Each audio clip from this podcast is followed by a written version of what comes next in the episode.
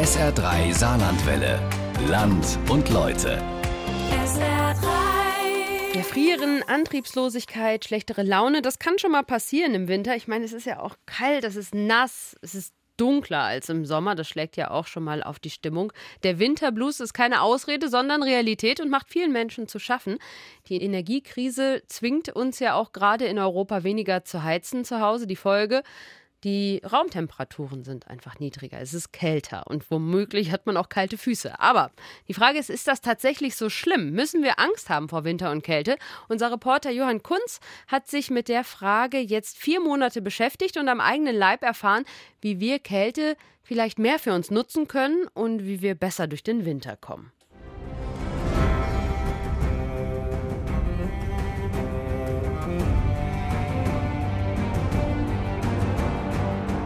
Winter is coming.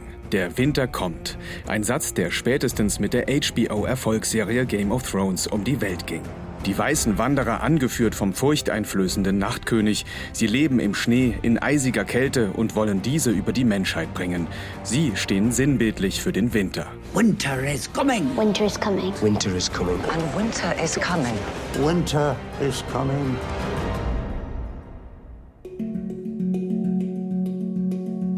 Ein düsteres Narrativ, das dem Winter und der Kälte hier angehängt wurde. Kälte und Winter als Bedrohung für das Überleben. In der Realität hat der Mensch längst gelernt, damit umzugehen. Kälte ist faszinierend, denn einerseits ist sie unser Feind und andererseits setzen wir uns ihr immer wieder aus, passen unsere Lebensgewohnheiten an sie an und mehr. Wir lernen, sie zu unserem Vorteil zu nutzen.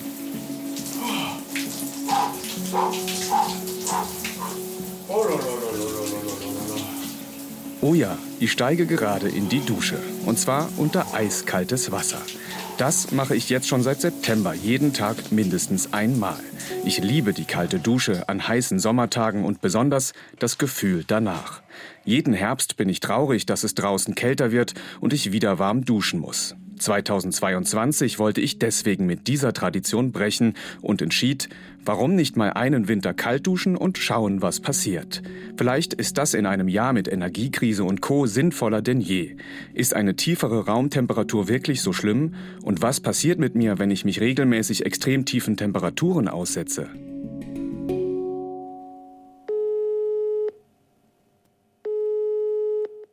Resch.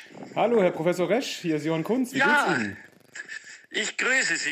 Bevor ich so richtig loslege, verabrede ich mich mit Professor Karl Ludwig Resch vom Deutschen Institut für Gesundheitsforschung.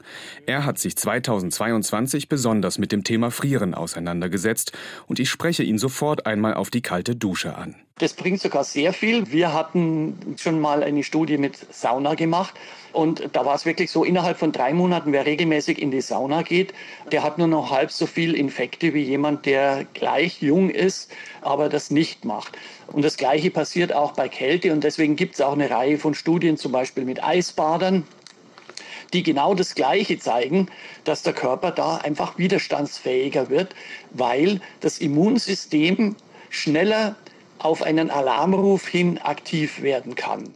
Nur halb so oft krank zu werden wie sonst, das ist ja ein Traum. Dennoch, draußen wird es immer kälter und die kalte Dusche am Morgen fällt mir mittlerweile nicht mehr leicht. Dafür hat Professor Resch einen Tipp. Es bringt nicht mehr, wenn man aus dem Bett raus direkt in die kalte Dusche geht. Man kann sehr gerne erstmal ordentlich warm duschen und dann aber den Wechsel zum kalten und eigentlich immer so viel, wie es gut verträglich ist. Und man wird merken, wenn man das jetzt nicht heroisch macht, sondern nur ganz vorsichtig und ganz kurz, dass es wirklich nur ein bis zwei Wochen dauert und man gewöhnt sich sehr stark daran und man empfindet es jedes Mal noch ein Stück positiver, angenehmer. Und dann kann man es immer so lange machen, wie man es angenehm findet. Und für richtige Frostbeulen empfiehlt Professor Resch, die Füße nach der Dusche gut zu wärmen. Das unterstützt den Körper beim Wiederaufheizen. In der Tat stelle ich in den folgenden Wochen fest, das kalte Duschen macht mir immer weniger aus. Vorher warmes Wasser, dann der kalte Part. Ich freue mich jetzt sogar auf die kalte Dusche. Wenn der Körper es schafft, sich so schnell daran anzupassen, dann müsste das doch auch für die Raumtemperatur gelten. Man sollte natürlich eines tun, und das ist auch ganz vernünftig, jetzt nicht einfach sich genau so verhalten, wie man sich bei 21 Grad verhalten hat und einfach am Schreibtisch jetzt sitzen und die Zimmertemperatur absenken, sondern man sollte dann eben noch eine Schicht drüber ziehen. Und man sollte am Anfang den Körper auch unterstützen, dass er genügend Wärme bekommt. Also eine Tasse Tee trinken und immer wieder mal aufstehen und sich bewegen. Auch da gibt es gute Studien, dass der Körper, wenn man das durchzieht, auch sehr schnell adaptiert. Und das passiert bereits in einem Zeitraum von ein bis zwei Wochen, ähnlich wie beim Duschen. Resch selbst hat damit gute Erfahrungen gemacht, stellt wöchentlich die Heizung ein halbes Grad tiefer und lebt mittlerweile bei 18 Grad Innentemperatur. Wir haben in unserer westlichen Zivilisation so eine mentale Sperre bei ungefähr 18 Grad. Und deswegen sind die meisten Studien bei Temperaturen mit der Grenze 18 Grad oder darüber gelaufen. Man muss sich aber andererseits eben dann andere Populationen anschauen, dann wird es klar, dass diese kulturelle Grenze, die wir gezogen haben, hier eher willkürlich ist und dass 21 Grad mit Sicherheit kein Thema sind. Vor den zwei bis drei Grad weniger Innentemperatur müssen wir also keine Angst haben. Es ist vielmehr Training, genauso wie das Duschen. Die Behaglichkeitstemperatur verändert sich subjektiv mit der Umgebung, in der man lebt.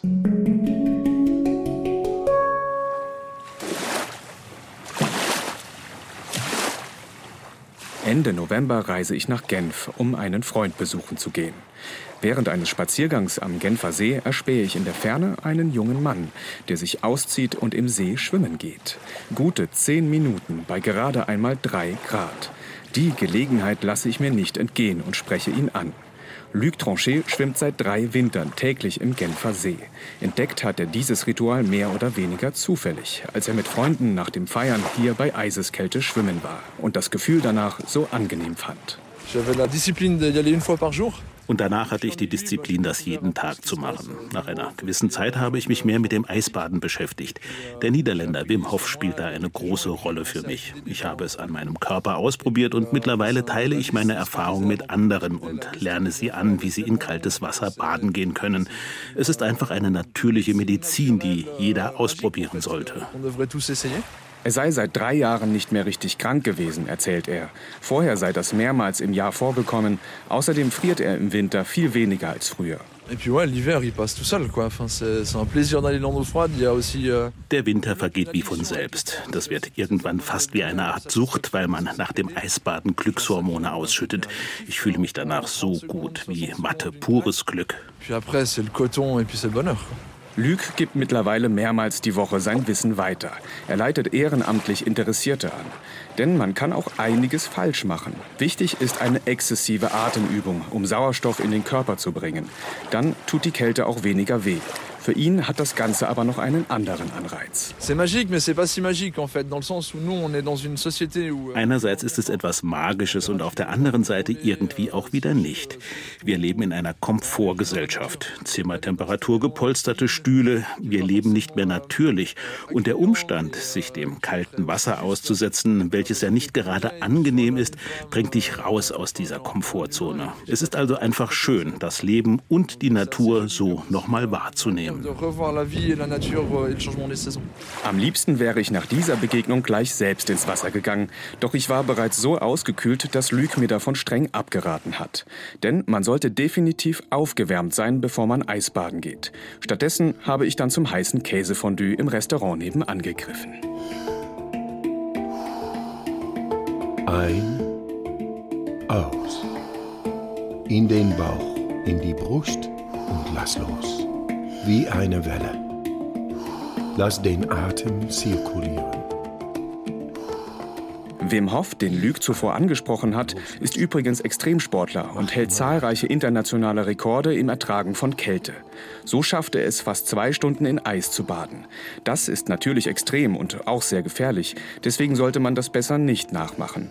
Wim Hof hat aber eine international bekannte Atemmeditation entwickelt, die den Körper von innen wärmt und mehr Sauerstoff ins Blut bringt. In Kombination mit regelmäßigen Kältebädern soll das eine wahre Wohltat für das Immunsystem sein. Noch zehn Atemzüge. Voll ein. Loslassen. Schöne, tiefe, kreisende Atemzüge.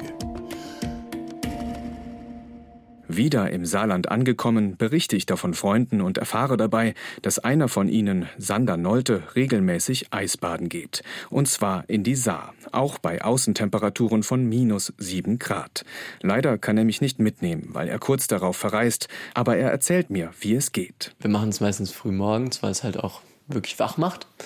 Und wir fahren mit dem Fahrrad hin. Das ist eigentlich schon mal ganz gut, um ein bisschen warm zu werden. Und dann wird sich eben ausgezogen. Dann fangen wir halt an mit so einer Atemübung. Also ganz bewusst und auch sehr intensives Ein- und Ausatmen in den Bauch. Davon machen wir dann ungefähr 30 Atemzüge. Und dann machen wir 30 Sekunden Luft anhalten. Das Ganze wiederholen wir dreimal. Und dann geht's halt in die Saar. Das ist der Kern der Methode Wim Hof. Sander duscht auch schon seit vier Jahren morgens kalt. Er kann bestätigen, was der Mediziner Karl Ludwig Resch gesagt hat. Er ist seitdem seltener erkältet gewesen und hat ein anderes Verhältnis zur Kälte entwickelt. Eisbaden ist für ihn aber nochmal effektiver und bringt ihn zurück ins Hier und Jetzt. Ich glaube, dass das auch manchmal gerade auch dem Körper gut tut, wenn man sich bewusst solchen unangenehmen Reizen und dass man dann auch vom Mindset her ganz gut lernen kann, mit solchen unangenehmen Reizen umzugehen. Und das gibt einem ein gutes Gefühl und ein Gefühl von Selbstwirksamkeit. Selbstwirksam werde ich dann am Tag darauf. Jetzt ist es an der Zeit für mich, auch ins Wasser zu gehen. Am Ufer der Saar mache ich die Atemübung und dann rein.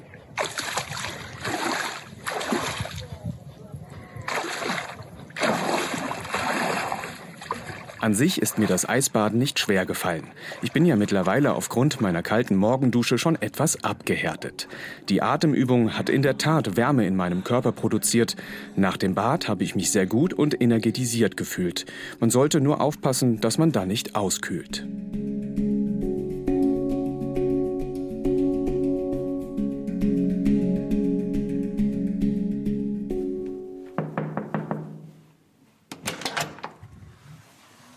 Frau Kuch-Richter, wie geht's Guten Tag, Herr Kunz. Gut, kommen Sie rein. Wir Menschen sind Gewohnheitstiere. Wir passen uns unseren Lebensumständen an. Nicht nur körperlich. Wie die Kälte uns kulturell beeinflusst hat, frage ich Barbara Krug-Richter. Sie ist Professorin für historische Anthropologie an der Uni Saar. Wenn man darüber nachdenkt, was der Winter eigentlich mit den Menschen gemacht hat, dann ist es eher so, dass er sie kulturell äußerst kreativ gemacht hat, weil Menschen in den Regionen, in denen es richtig kalt wird und geworden ist, auch in früheren Jahrhunderten, haben ja sehr viele Dinge erfunden, um mit den Folgen dieser Kälte fertig zu werden. Das fängt an mit dem Bau von festen Häusern, von Feuerstellen, in Kombination mit Viehstellen, auch die Erfindung von Vorratshaltung, von Konservierungsmethoden für Früchte, für Lebensmittel ist ja eine Folge der Tatsache, dass es im Winter eben hier nicht wächst im Vergleich zu Regionen, in denen es keine Winter gibt technische Innovation, Fortschritte in Wissenschaft und Forschung und dadurch resultierend Wohlstand. Außerdem haben die Menschen ihr Verhalten an den Winter angepasst. Der Winter war tatsächlich dann aber auch die Zeit der Ruhe. Zumindest in den ländlichen Regionen und bis ins frühe 20. Jahrhundert hat ja ein erheblicher Teil der Bevölkerung doch auf dem Land gelebt, war das die Zeit der Ruhe, in der man als Familie zusammenrückte, teilweise auch je nach Region mit dem Vieh gemeinsam, das ja auch dann einen Teil der Wärme abgab und die Dinge erledigte, die man im Sommer und im Frühjahr und im Herbst nicht erledigt bekam. Dass der Winter nicht immer nur als Lebensbedrohung, Gefahr oder düster, wie in der Game of Thrones Serie dargestellt, wahrgenommen wurde, ist für Barbara Koch-Richter keine Überraschung. Ganz im Gegenteil dass Menschen auch daran schon Spaß hatten, zum Beispiel an diesen Folgen des Winters, dass meinetwegen Seen zugefroren sind oder Schneelandschaften. Das können Sie schon an der holländischen oder niederländischen Genremalerei des 16. und 17. Jahrhunderts sehen. Da sind jede Menge Winterbilder mit spielenden Kindern, die Schlittschuh fahren auf Eisflächen, die ja doch auch zeigen, dass die Menschen auch schon in der frühen Neuzeit, wo es noch viel kältere Winter gab als bei uns, durchaus die angenehmen Seiten auch gesehen haben. Schneelandschaften und weiße Weihnachten haben letztlich dazu beigetragen, dass der Winter durchaus auch viele Fans hat. Mit Blick in die Berge ist daraus ja sogar ein wahrer Kult entstanden, zum Beispiel mit dem Wintersport. Die Entwicklung des Wintersportes, die hängt ganz eng mit der Entdeckung der Alpen als Inbegriff der schönen Natur zusammen. Und das findet so sukzessive im 19. Jahrhundert statt und daran anschließend kommt es eben zu einem verstärkten Tourismus in den Alpen, der sich auch ganz schnell zum Wintertourismus hin entwickelt, schon Anfang des 20. Jahrhunderts. Und damit einhergeht tatsächlich, dass wir eine ganz andere und viel positivere Wahrnehmung auf Winter auch haben.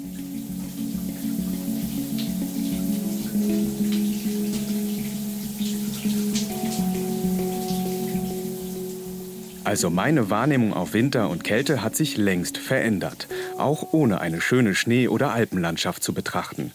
Von der morgigen Dusche schwärme ich mittlerweile Freunden und Familie vor, denn was ich wirklich beobachte, ich bin deutlich besser gelaunt. Die letzten Winter hatten mir doch immer spürbar aufs Gemüt geschlagen. Die Theorien dahinter sind, dass das was sehr biologisches ist, dass wir darauf programmiert sind im Winter bei Kälte und bei Dunkelheit unsere Aktivitäten einzustellen, weil wir dann weniger Energie verbrauchen. Erklärt mir Professorin Tanja Michael meine jährlichen Winterverstimmungen. Sie leitet den Lehrstuhl für klinische Psychologie und Psychotherapie an der Uni Saar. Das heißt, all das, was wir da spüren, ist ein bisschen an Energiearmut und Antriebslosigkeit.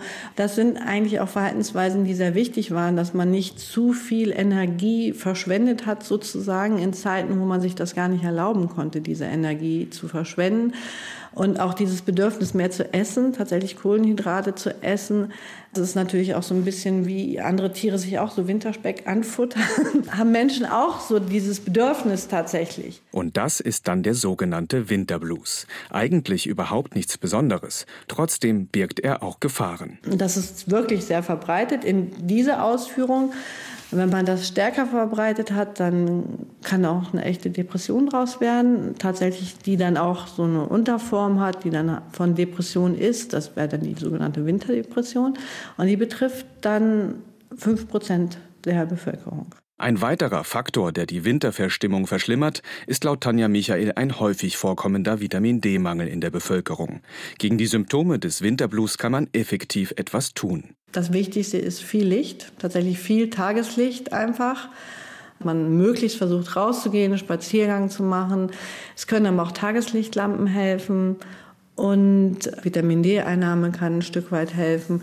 Und diese Akzeptanz, die auch helfen kann, dass man einfach sagt, okay, und wenn ich jetzt ein bisschen weniger leiste und ein bisschen weniger produktiv bin, dann ist es halt so. Es ist halt Winter. Das klingt zwar simpel, ist es aber nicht immer, denn schließlich müssen wir ja auch arbeiten gehen, genauso wie im Sommer. Das Problem ist ja, dass wir in unserer heutigen Zeit unsere Arbeitsrhythmen ja gar nicht daran angepasst sind, dass ja erwartet wird, dass wir zur gleichen Zeit aufstehen, genauso produktiv sind wie im Sommer, dass wir als Gesellschaft das Gespür dafür verloren haben, dass wir nicht immer gleich funktionieren, sondern dass es halt im Winter schwieriger ist für Leute, auf dem gleichen hohen Energieniveau zu funktionieren wie im Sommer.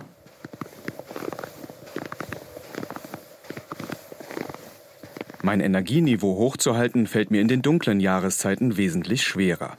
Deswegen empfiehlt Tanja Michael auch den Schneespaziergang. Denn Schnee reflektiert Licht und hält im wahrsten Sinne des Wortes das Gemüt auf. Ich für meinen Teil muss sagen, dass es mir alleine schon erheblich hilft, meinen Körper der Kälte auszusetzen. Ich möchte aber noch einen Schritt weitergehen und mich regelmäßig extrem tiefen Temperaturen aussetzen. Wie wäre es mit minus 85 Grad?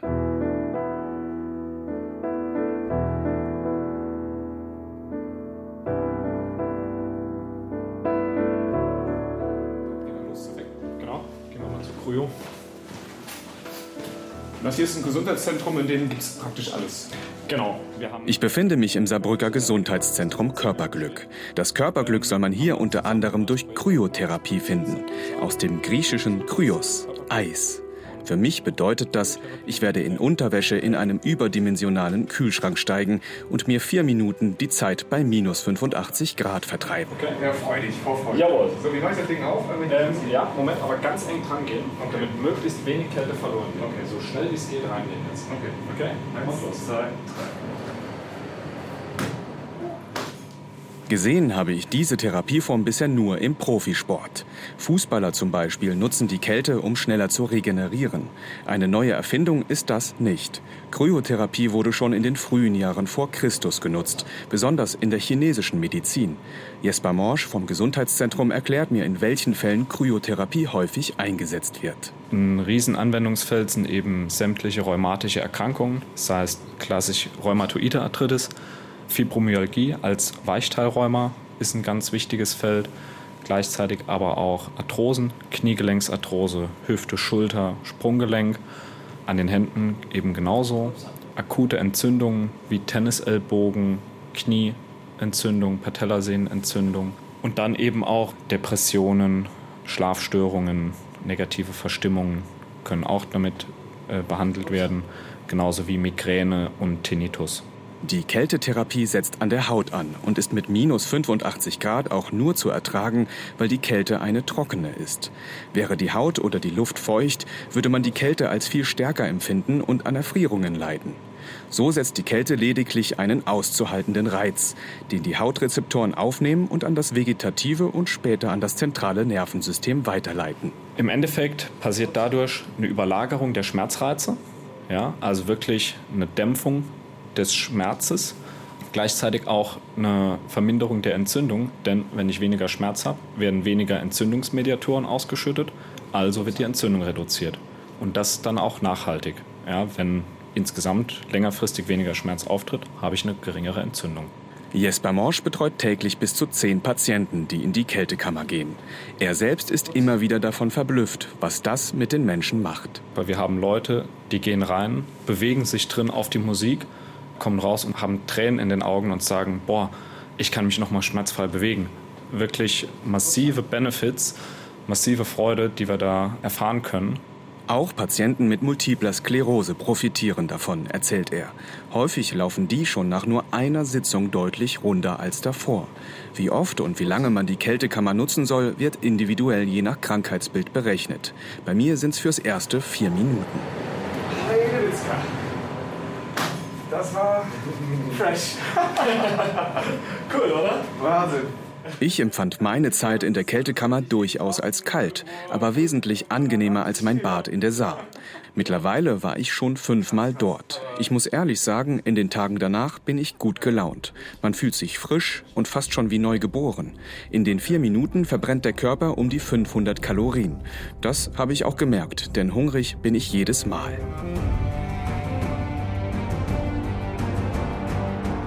Tja, Winter is coming. Von mir aus kann er ruhig da sein. Mein Fazit nach den letzten Monaten, ich habe das Schreckgespenst Kälte wirklich lieben gelernt. Vielleicht ist es nicht gleich eine Sucht, wie Luc Tranchet es bezeichnet hat, aber durchaus eine große Vorfreude auf jedes Mal, wenn ich mich der Kälte aussetze. Sie tut mir nämlich wirklich gut. Ich bin besser gelaunt, habe mehr Energie im Alltag, war seit September so gut wie nicht mehr krank, noch nicht einmal wirklich erkältet, obwohl viele Menschen um mich herum ständig krank waren. Und zu guter Letzt, ich habe deutlich weniger gefroren als noch letzten Winter, trotz meiner schlanken Statur. Zum Abschluss kann ich deswegen nur sagen, ab unter die kalte Dusche. Oh.